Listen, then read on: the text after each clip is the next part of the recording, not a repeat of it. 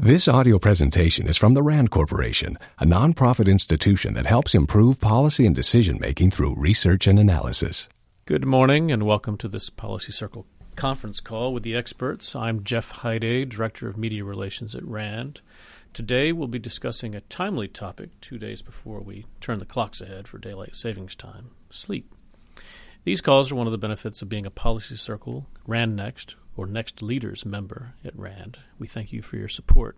I'm joined this morning by Wendy Troxel. She's calling in from Park City, Utah.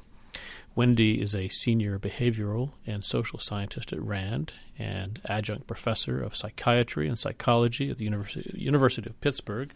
She's also an active clinical psychologist who helps patients overcome sleep disorders through behavioral treatment. Some of you may have even seen or heard Wendy talk about sleep she just did a TEDx talk on sleepy teens in December. If you Google Wendy Troxel TED Talk, you'll find it. It's great. So, good morning, Wendy. Good morning. Hi. Um, this Sunday, most of us in America are going to lose sleep, a full hour of it as the uh, clocks spring forward. Uh, how's that going to make us feel? Yes, it's the dreaded spring forward of daylight savings. Most of us are actually going to feel mildly sleep deprived. On average, Americans lo- lose about 40 minutes of sleep when we spring forward. And so we've all experienced, you know, a mild dose of sleep restriction kind of in our daily lives. You're likely on Monday morning to wake up feeling a little more groggy, um, a, a little less energized, maybe even um, some mild sort of health complaints, headache, stomach ache. Um, many of us might feel irritable, less uh, productive. Uh, in fact, one study showed that in the week following daylight savings, there was a statistically significant increase in what they call cyber loafing. So basically, being present at work but uh, doing many activities on the computer that don't involve actual work. Just just one hour does all that to us. Just one hour, and the thing is that there are major individual differences in our responses to such even a small dose um, of both because it's a dose of both a, a, little bit of sleep restriction, but also also a shift in um, our sleep wake patterns relative to our um, internal biological rhythms.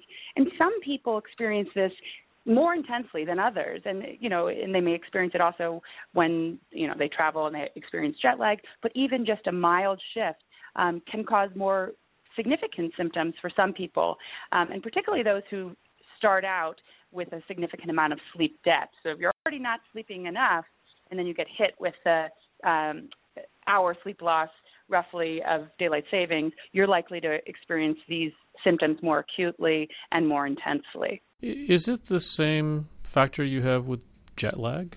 It's it's very similar. It's really this desynchrony between uh, your internal biological clock or your circadian rhythm, and we actually have these circadian genes literally um, in every cell of our body. So it affects everything.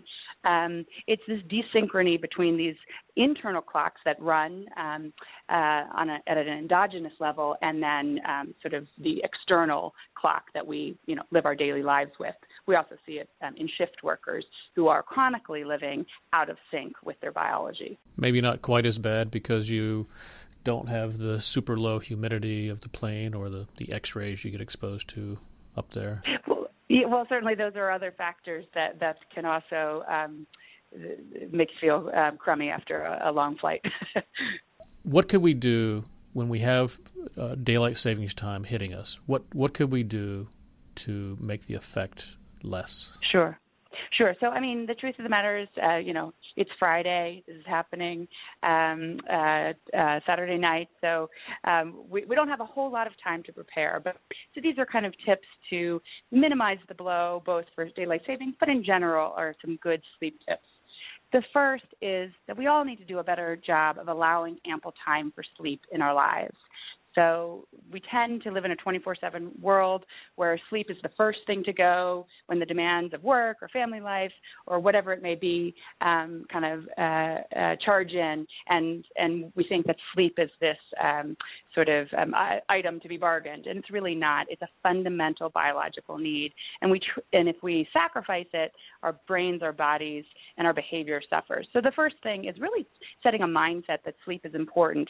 And in, you know, these, this a couple days as we approach daylight savings. Certainly, um, you know, try to go to bed at a reasonable time. You can even try to slowly back up your sleep schedule by about 15 minutes you know tonight go to you know don't have a super late night try to go to bed actually a little bit earlier you don't want to do large shifts um, in your sleep wake cycles because our bodies don't really respond to that very well. But small shifts work.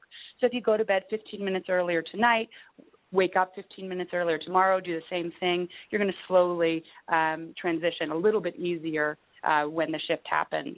Um, second thing to do, uh, and this is important for, for as we approach daylight savings, but this is uh, really a perennial sleep tip. Make the bedroom a media free zone. There's really no place for technology in the bedroom, um, both because of the stimulating content uh, of the various uh, media that we might use iPhones, um, iPads, and such, um, social media content, that kind of thing. It's very stimulating. But then there's also direct effects on our sleep wake cycles um, uh, due to the light exposure from these devices, which can actually suppress the hormone melatonin, um, which signals uh, sleep. The third thing we can do. So should we should we should, before you go to the third thing should we should we be popping melatonin pills? Um, I would not recommend um, that as a, a frontline strategy. You know, our bodies naturally produce um, mel- melatonin, um, and you know. Melatonin is a um, natural supplement. Really, we don't have conclusive evidence that um, they're particularly effective as um, as a hypnotic, that is as something to help you sleep, they actually are quite effective um, in helping you to um, uh, shift your sleep wake pattern. So if you're uh, traveling a great distance and are going to experience significant jet lag, for instance, going um, to or from Australia, actually melatonin could be um, a useful strategy in conjunction with light exposure, which is the third tip. Um, but that's again something that I would actually talk to your doctor about and see um, um, how to appropriately dose melatonin because many people uh, use it incorrectly. But the third factor that actually kind of works in conjunction with melatonin and is very important as we shift our schedules is light. So set a consistent wake up time because um, that's going to also help um, set your internal biological rhythm and adjust to the new schedule. But wake up time also gives you um, the opportunity for exposure to light. We want a lot of bright light in the morning um, to help set that internal rhythm and remind our brains that, okay, this is new wake up time and it um, signals the brain uh, for alertness. By the same token, in the evening hours, especially as we're adjusting to the new the new time change. Uh, you want to keep uh, your light um, in your home or in your office in the evening hours, um, if you happen to still be at the office, um, relatively low light. Um, because again, light is an alerting signal to the brain, um, which uh, can further disrupt uh, these um, uh, biological rhythms. You, you said you don't like there being devices in the bedroom. Is it okay if I stare at the screen just before I go into my bedroom? Recommend that you uh, disconnect, you know, both literally and sort of uh, um, metaphorically about an hour before bedtime. Uh, we again, we're in this 24/7 world where we, you know, are constantly connected and we're rushing from one activity to the next, including our bedrooms. And that's really asking a lot of our brains and our bodies to be able to just go from this, uh, you know, constant movement and constant connection to being able to fall into deep, high quality sleep. Instead, we really need to practice healthy behaviors so that we teach our brain, okay, nighttime is actually a time for disconnecting, unwinding, perhaps connecting with our families, and then preparing for a restful night of sleep. But I want to read. I want to. But I, I want to read a book. I want to read a book as I'm going to bed, and, I, and it's, it's on my Kindle. Well, first of all, there are if, if you insist on uh, you know media uh, dr- uh, driven uh, reading, uh, there are ways to sort of dim the lights that are are less um, uh, likely to interfere with your sleep. But there is also this thing called real books just as there are these things called real alarm clocks. I can't tell you how many times I hear from my clients um, that they must have their phone in their bedroom because how else will they wake up? And I introduced them to the wonderful concept that's been around for many, many years and still available at your, you know, local store, which is a simple plug-in alarm clock. They work, they do the trick of getting you out of bed, and they don't allow the interference of the phone in the bedroom, which is the single factor that keeps us so connected um, and you know awake and stimulated during our day. That's the last thing we want in our bedroom. All right, so a little a little back to the basics might help. The feelings that you described about the day after switching to daylight savings time, we, we hear a lot about adolescents being sleep deprived. Would it be fair to say that's how adolescents feel every day? Yeah, it's actually a really good analogy. Um, you know, daylight savings is actually a very, as I said, small dose of sleep restriction, and it's actually a very small shift in um, our uh, sleep wake cycles. Adolescents, in contrast, um, experience this kind of desynchrony between their internal biological rhythms and their forced sleep wake schedule due to early school start times, really on a chronic basis, um, and, and, it's a it's a more significant shift. Um, this is based on um, adolescents' um, sort of basic sleep biology, which I'm happy to talk about. Yeah, I'd, love to know what, what the science tells us about uh, the, these biological rhythms of, of, teenagers in particular. Sure. Um, so, what happens during around the time of puberty is that teenagers experience um, a shift in their biological rhythms, just like we're going to experience a shift, um, you know, forced by daylight savings um, coming up this weekend. Um, and this is what what happens is that in teenagers, the hormone melatonin, which we've discussed, um, the release of hormone of melatonin signals the onset of sleep. And in teenagers, um, this release of melatonin is delayed by about two hours later than what we see in adults or, chil- or younger children. And so that means that teenagers' bodies are starting to pump out melatonin around 11 p.m. Um, and they keep on pumping out high levels of melatonin well into the morning hours. So effectively, you know, and this is biologic, a biological basis, teenagers are programmed to stay awake later and sleep in later. So I often hear from parents, well, this is all just about good sleep hygiene, good parenting practices, which absolutely I'm a huge um, proponent of. Uh, of, of healthy sleep hygiene and parent involvement, including setting sleep schedules. The problem is uh, you can, you know, send a, a, teenager to bed at 9 p.m., but many simply won't be able to sleep. But why? Why does their biology not want to allow that? I, I think the why uh, is still an open question um, in, in terms of you know why brains are set up to do this. But what we do know from really robust science is that there is this um, identifiable shift um, in the release of, of the mel- uh, in the release of melatonin around the time of puberty um, that persists um, through late adolescence. And then the thing is, it resolves.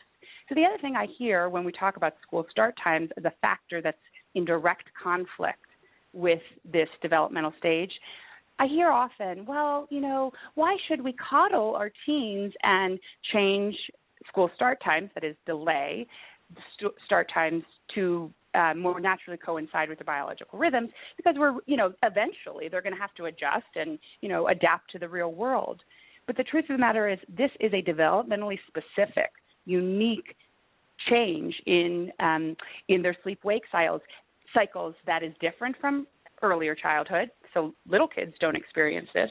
That's why it's very easy to wake up an elementary school student, um, you know, at 7 a.m. Often they're awake before then. Um, much harder in adolescence, and they also it resolves.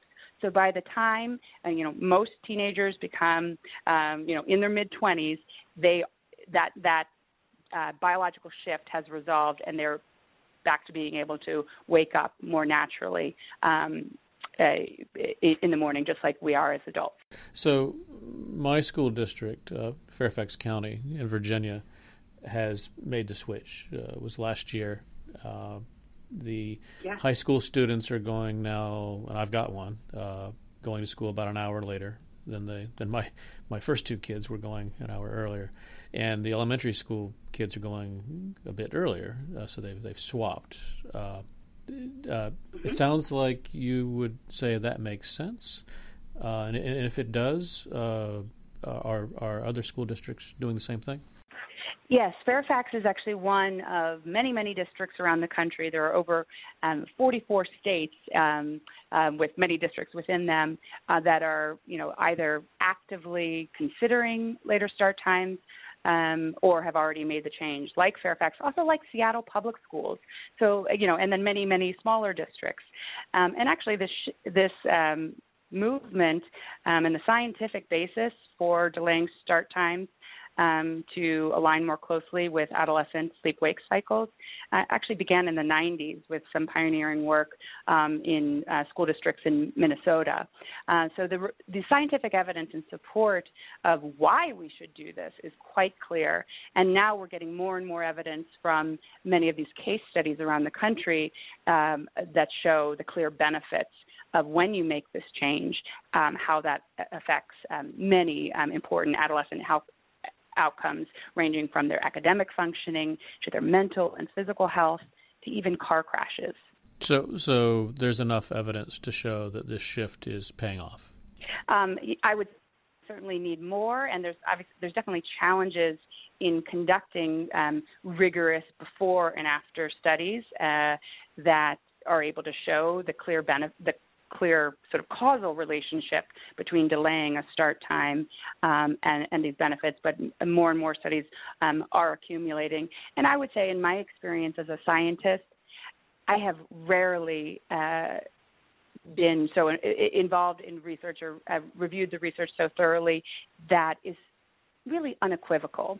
I mean, you know, as a scientist, we are used to seeing equivocal results, mixed results in just about everything we do the science here is quite clear.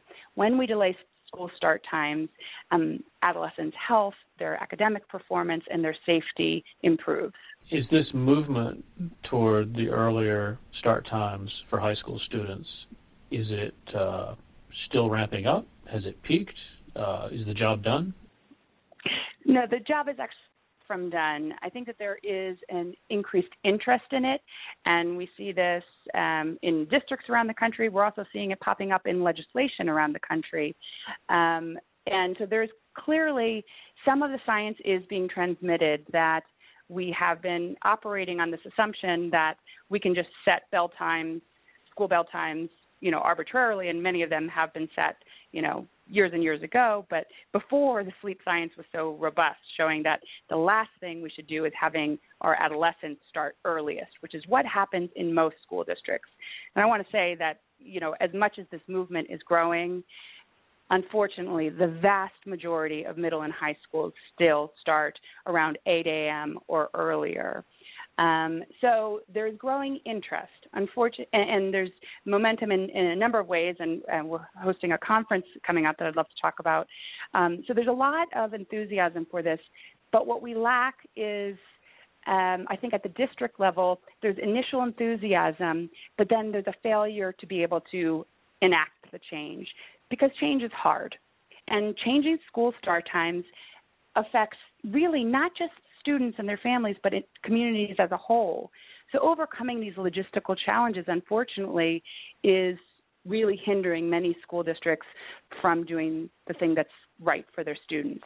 Um, I assume when you when you say that it's affecting communities as a whole, I assume you mean that uh, the facilities at these schools become less available to the community as the school end times become later. That that could be a consequence. It, you know that that sort of it, the use of the school facilities in after school hours. Um, many schools, in fact, you know, do use schools for things other than um, school um, in the evening hours. So that could be one factor. I'm also talking about other community level impacts like impact on traffic, um, impact on transportation, mm-hmm. um, impact on the other schools. Um, I can tell you as a scientist that, uh, as they did in Fairfax, flipping um, the schedule for elementary school students to go earlier and adolescents to go later. Um, scientifically, that makes sense. And frankly, most parents who have elementary school students should know that most um, elementary school students actually naturally wake up early. Adolescents do not. And, and again, we can prove that's sort of scientifically documented as well. But even so, it does affect communities because you know in an individual family they may pref- they you know are first of all used to the schedule that they have. So status quo is always more comfortable. A change is hard. So it does affect everyone. Um, but again i always have to come back to um, if you can see the evidence and these robust effects on not only adolescent health, but our collective public safety. Because we have these adolescents in cars, new drivers driving while sleep deprived. That is an issue of public safety. And that's just one example. And so for me, it's the challenge of conveying that information and letting districts and communities know that I understand and we understand that there are, these logistical challenges are real and they take thoughtful um, uh, consideration, but they really pale in comparison when you think about the benefits of later start times for teenagers. Have you seen any apps that are particularly good for helping you sleep better? You know, it's a, it's a good question. I have sort of a conflicted um, view of technology because I have uh, certainly issues with technology in the bedroom. Um, there are some good apps, particularly um, for people struggling with um, uh, insomnia, which is the number one sleep disorder. Uh, there's some um, apps that um, use uh, the evidence-based cognitive behavioral therapy for insomnia, and um, this is supposed to be the frontline treatment for insomnia. Unfortunately, um, most adults uh, use, uh, you know, uh, when they're struggling with insomnia, if they go to their doctor, they'll be prescribed a pill instead of cognitive behavioral therapy for insomnia, even though it's been proven to be more effective. Um, but one of the challenges is not every um, uh, a community has access to a specially trained um, uh, sleep clinician who is trained in cognitive behavioral therapy for insomnia. So these apps um, can help uh, disseminate this effective treatment to others. Other types of apps um, that are useful that uh, many people are using, like sleep trackers, um, you know, I really am mixed about that uh, because I think the be- I think monitoring behavior is a very good, um, you know, that's just a good thing to do if you're monitoring, if you're trying to change any health behavior. We do the same thing with diet or physical activity. It's good to track what you're currently doing to increase awareness, and so in that way, I think these sleep trackers are generally pretty helpful. Um, but frankly, you could do just as well by having um, a paper diary next to your bed uh, where you indicate what time you w- went to bed uh, that night, what time you woke up, and about how many times you think you woke up in the middle of the night. Um, at the very least, to be monitoring your scheduling of sleep. I realize that you know I'm very old school in this, but the message that we trans, trans, transmit to our brain when we always have to have an iPhone within arm's reach, you know, of of our, our or our a Fitbit, or pillow, or well, or a Fitbit it's still technology. Um, and I also just want to say there's actually been an int- a, a recent study by a colleague of mine, um, uh, Dr. Kelly Glazer Baron, who showed that um, for some people, these Fitbits or um, trackers are actually increasing their worry about sleep. Um, so there is sort of a, a dark mm-hmm. side to them. If um, for some people who are prone to insomnia, being sort of a little too obsessive about your tracking of your sleep can actually um, put a little too much pressure to sleep, which is not good heighten your anxiety, I suppose. Exactly. Right. So there has to be a fine balance. We've got to prioritize sleep, but at the same token, the more you try to fight for sleep or um, force yourself to sleep, the more it's going to elude you. So it's finding the balance. All right. I think we have a caller. Yeah, hi. So my so my question is for those of us who are pretty intense in work and don't get enough sleep, is there anything uh, that you recommend, such as I like to try and power nap, don't always do it.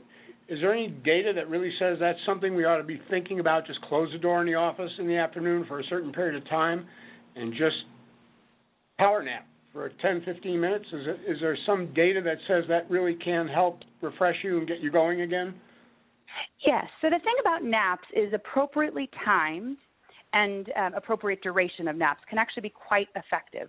Now, I want to say, though, it is not the solution for chronic chronically sleep depriving yourself. So it is actually quite effective, for instance, um, in the military or um, in, for physicians or other um, op- occupations that require um, extended shifts, let's say, and that you need these short recovery periods. Napping can be quite effective. What we generally recommend is you want it earlier in the day, um, and you want them relatively brief, um, around 20 to 30 minutes, uh, so that uh, you kind of get the benefits of the rest without feeling the grogginess um, if you if you sleep too long, and also without um, interrupting your nighttime sleep. Uh, so for people who struggle with insomnia, generally naps are not recommended. So insomnia being the trouble sleeping at night despite adequate opportunity, um, naps can actually interfere um, with their nighttime sleep. So, but it, as, as, a, as a, an acute method of dealing with sleep loss, um, I would certainly say that appropriately timed um, naps and for appropriate duration um, uh, could be a good thing. Um, but if you find that you're needing a nap and if you're not in one of these sort of shift work or extended shift schedules, um, I would want to look at the root of the problem. Is it that you're just working so hard that you're not allowing yourself adequate opportunity for sleep? Or might there be something else going on with your sleep that's causing it to be non restorative sleep?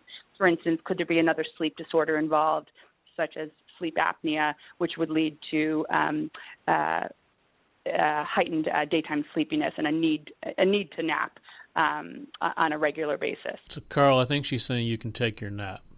Thank you. but I, I but I would first try to uh, optimize nocturnal sleep. I, I, have a couple of follow-ups to Carl's question. One one is uh, should should companies be setting aside nap rooms? There, is sort of a movement and some sort of news reports of this happening too. And, and there's also sort of more, more, broadly speaking, beyond nap rooms, I think that there is increasing awareness among companies that uh, you know you know the the tradition of you know you know working 24 hours a day and sacrificing sleep to get more work done again uh, we're companies are sort of waking up to the notion that um, this um, behavior is actually compromising productivity uh, rather than enhancing it. Um, so things like nap rooms, things like um, you know having sort of corporate um, you know, top, down messaging that um, sending emails at 4 a.m. Um, from the CEO is not a great idea because um, then subordinates uh, follow that. Um, you know, so I think that there is sort of a movement towards companies being more cognizant of the fact that, you know, rather than being the thing to sacrifice um, for the pursuit of productivity and success, that actually uh, sleep is a priority. And we actually uh, recently uh, submitted or published a RAND report um, on the economic implications of sleep loss at a global level. And we found that the U.S. economy alone suffers about a $411 billion co- cost annually as a result of insufficient sleep. That's real money. That's real money. That's real money, and we showed it at a global scale. Um, this was uh, led by uh, RAND economist uh, uh Marco Hafner um, from our uh, RAND UK office, and they demonstrated this really in an elegant way um, in in several countries. The U.S. showing the the largest um, impact. But when you look at the numbers um, and when you look at the data on how sleep loss can affect mortality, so workers can die younger, how sleep loss can affect productivity. Uh, just like I said with daylight savings, when workers show up next week, um, they tend to be less productive. Um, and also, there's and that's where and that's where the money figure comes from. When you said less productive, that's where the 411 billion dollars comes from. Is it lost productivity? It's it's a combination of the loss of productivity, early mortality, so less worker years, and third, back to our previous conversation, um, the impact on adolescents. So their lifetime earnings and their academic potential, um, if they're sleep deprived early, also has a cumulative impact on our global economy. You, you, mentioned some health effects there. This poor sleep is it's linked to disease, uh, other health effects. Yes, and so I mean, sleep really. I mean, I always get back to the sleep affects every aspect of our health and functioning. So you name it, I probably there's probably some data to support it. So you can think about it cognitively. Um, there's the uh, effects on our ability to think clearly, to concentrate, to attention. There's even long-term effects on our brain, with studies showing that uh, during sleep, our brain basically clears out any of the toxins or plaque um, that are associated with the development of um, um, things like Alzheimer's. And so if you skimp out on sleep, you kind of, you know, your opportunity to clear out um, that trash in the brain um, is limited, which can increase the risk potentially for things like Alzheimer's. Physically, there's consequences. Numerous studies um, have shown that sleep disturbances and sleep loss are associated with increased risk of obesity, heart disease, diabetes. Then there's the mental health consequences. Sleep uh, loss and sleep problems um, are a symptom of virtually every known mental health condition, but they're also known to predict the onset of new mental health conditions, including depression, post traumatic stress disorder, and even suicide. Are there maybe some slightly less consequential effects, uh, moodiness, irritability? Are, are, these things we should worry about? Yeah, because they they they they affect us in our relationships, you know, with our coworkers and our in our families. Um, so yeah, on a on a short term basis, and this actually might be something that you know people will experience um, as we uh, adjust to daylight savings, and we even have this mild dose of sleep restriction. Um, when you're sleep deprived, even at a somewhat mild level, you're more likely to be irritable. Your frustration tolerance is lower. Uh, you're less able to problem solve. You're more likely to engage in conflict. Um, and so a lot of I, I work quite a bit on couples and sleep, and um, really trying to understand. And what our data has shown is that, you know, sleep loss cannot can not only compromise our ability to function healthily in our relationships, um, but also our relationships can affect our sleep. So there can be this kind of vicious circle um, that, that, that happens. And um, so prioritizing our sleep um, has benefits not only for our own individual health and well-being, but also um, our relationships with with family um, um, and coworkers. Some of your advice is uh, a little bit old school. maybe what about going back to separate beds? Huh. for, for couples. For couples. For couples. Yeah. Um, well, you know what? I get asked about this quite a bit, um, and my suggestion is that you know, really there's just not a one size fits all approach uh, for every couple. And, uh, you know, couples' decision to sleep together or apart really should be at a couple level. I've seen seen many couples who, for various reasons, have found that, for instance, if their sleep schedules due to work or just their internal schedules, one is a, um, you know, morning person, the other is a night person, that their schedules just don't coincide. These can be otherwise perfectly happy couples who have decided that they just sleep better while apart. You know, I, I really don't. I think that that's you know couples who are able to negotiate their evening arrangements in a healthy and honest way. Um, you know that doesn't have to mean anything about the quality of the relationship. Although we tend to have this sort of stigma around the importance of the marital bed um, being this sort of symbol of the marital unity. It does not have to be that way. Couples can adapt in, in, in many different ways. For many couples, sleeping together is um, a really important um, uh, couple level behavior. Um, but again, you know, and, and, there can be many benefits of that. Um, but I think it's important for couples to not operate on the assumption of what we should be doing um, because it's sort of culturally normative, but what really works for them or what's not working for them. And for couples who choose to sleep apart, if it's because one or both members is snoring in the case, I always say before you choose the separate beds, even though there's nothing wrong with that, maybe consider the root of the problem. If there's a significant sleep disorder happening, which snoring, for instance, could be indicative of, it's really important for the spouse to be the nudge to get your partner into the doctor to be tested for a sleep disorder. I would like to ask, Wendy, you mentioned in passing that you are uh, uh, helping organize a conference, and I believe RAND is co-sponsoring a conference. When, when, and where is that, and what's it all about? Yes, thanks so much for bringing that up. Um, it is coming up April 27th and 28th. Um, it's the first ever, ever national conference on adolescent sleep, health, and school start times. Um, it's going to be at the JW Marriott in Washington, D.C. Uh, RAND is a co sponsor, as you mentioned, um, and I'm part of the steering committee. I'll be presenting, as will um, Marco Hafner, along with and this is why this is really such an unprecedented uh, conference.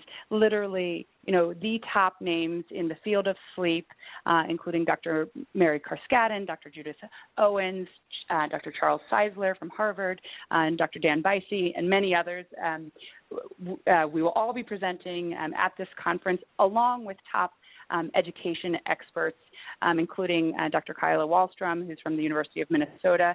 She conducted the pioneering study um, in the 90s uh, in Minnesota, uh, which really um, sort of spearheaded this movement and sh- was the first um, to show some clear evidence that delaying start times uh, is uh, beneficial for adolescent outcomes.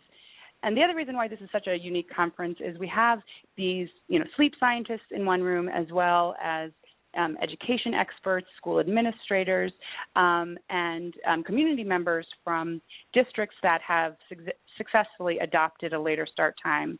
Um, and so it's a real opportunity for the public who's invited. We really are looking for a diverse um, audience um, who may be interested in this issue or the, their district might be considering a later start time, but they may not fully understand the science, which most people don't, and it's really important to understand the why. Why are we doing this? Because change is hard. And then also to have the experts in the room who have successfully um, implemented a start time change, they'll be there too. And so that it'll be really implementation focused, which, as I mentioned before, that's really where school districts are challenged um, and that they may consider the issue, and there is this growing momentum, but then they get stymied by the fact that change is hard. And frankly, even though districts are big and small across the country and varied in size and sociodemographics, they all have somewhat unique issues. The big issues, the big implementation issues that school districts face are very similar. And so this is a unique opportunity to hear from the experts on how to deal with transportation, how to deal with the impact um, on elementary school students, how to deal with um, the impact on sports, other extracurriculars. So it's a really exciting opportunity, again, coming up April 27th and 28th. Um, and registration when, is still open. The key, the key question for me is what time does that conference start? Oh well, that's a question that I'm going to have to look at the website for. I believe it's 8 a.m. I just hope it's not. I just I just hope it's not too early. That's my only concern. well, um, again, we're adults. We're not. Te- this is not geared towards teenagers, so we adults really can um, uh, get to a meeting at 8 a.m. I believe that's the, that's the start time on April 27th. I wouldn't do this if it was right. geared towards the teenagers. All right. All right, I, I, think we are going to wrap up in a minute. But first, a quick lightning round of questions. Uh, should we should we ditch daylight savings time? Should we ditch daylight savings? Um. If if I were making these kinds okay. of decisions, yes. All right, we put Wendy in charge. No more daylight savings. What is the ideal number of hours of sleep per night for an adult? Okay, the single most um, asked question of every sleep researcher how much sleep should we actually be getting? For most adults, it's between seven to nine hours, is what's recommended. Um, and again, there are individual difference, individual differences in that, but but that's that's the general range that's recommended. All right, you've covered a lot of advice for how to get a better night's sleep. Can you prioritize and give us the top three? Let's say. Top three. Okay, I'm going to go back to it. Okay, old school as it was keep technology out of the bedroom. Um, it's it's both important. One, okay. Two, allow ample opportunity for sleep. Make sleep a priority in your life. Three, keep a consistent wake up time and get morning light exposure. Okay. So it's uh, 1244 in Washington, so we are at the end of our time. Thanks, Wendy, for your time and insights. Uh, thanks to our Policy Circle and RAND Next members and friends for joining on this call. If you'd like more information about upcoming Policy Circle events or to listen to a podcast, please visit RAND.org or contact us directly, policy underscore circle at RAND.org. This concludes our call. I hope we kept you all wide awake for it. Thanks for participating. Have a great day. This presentation is provided as a public service by the RAND Corporation. Visit www.rand.org to learn more about these issues and to explore RAND's free online library of more than 10,000 policy reports and commentaries.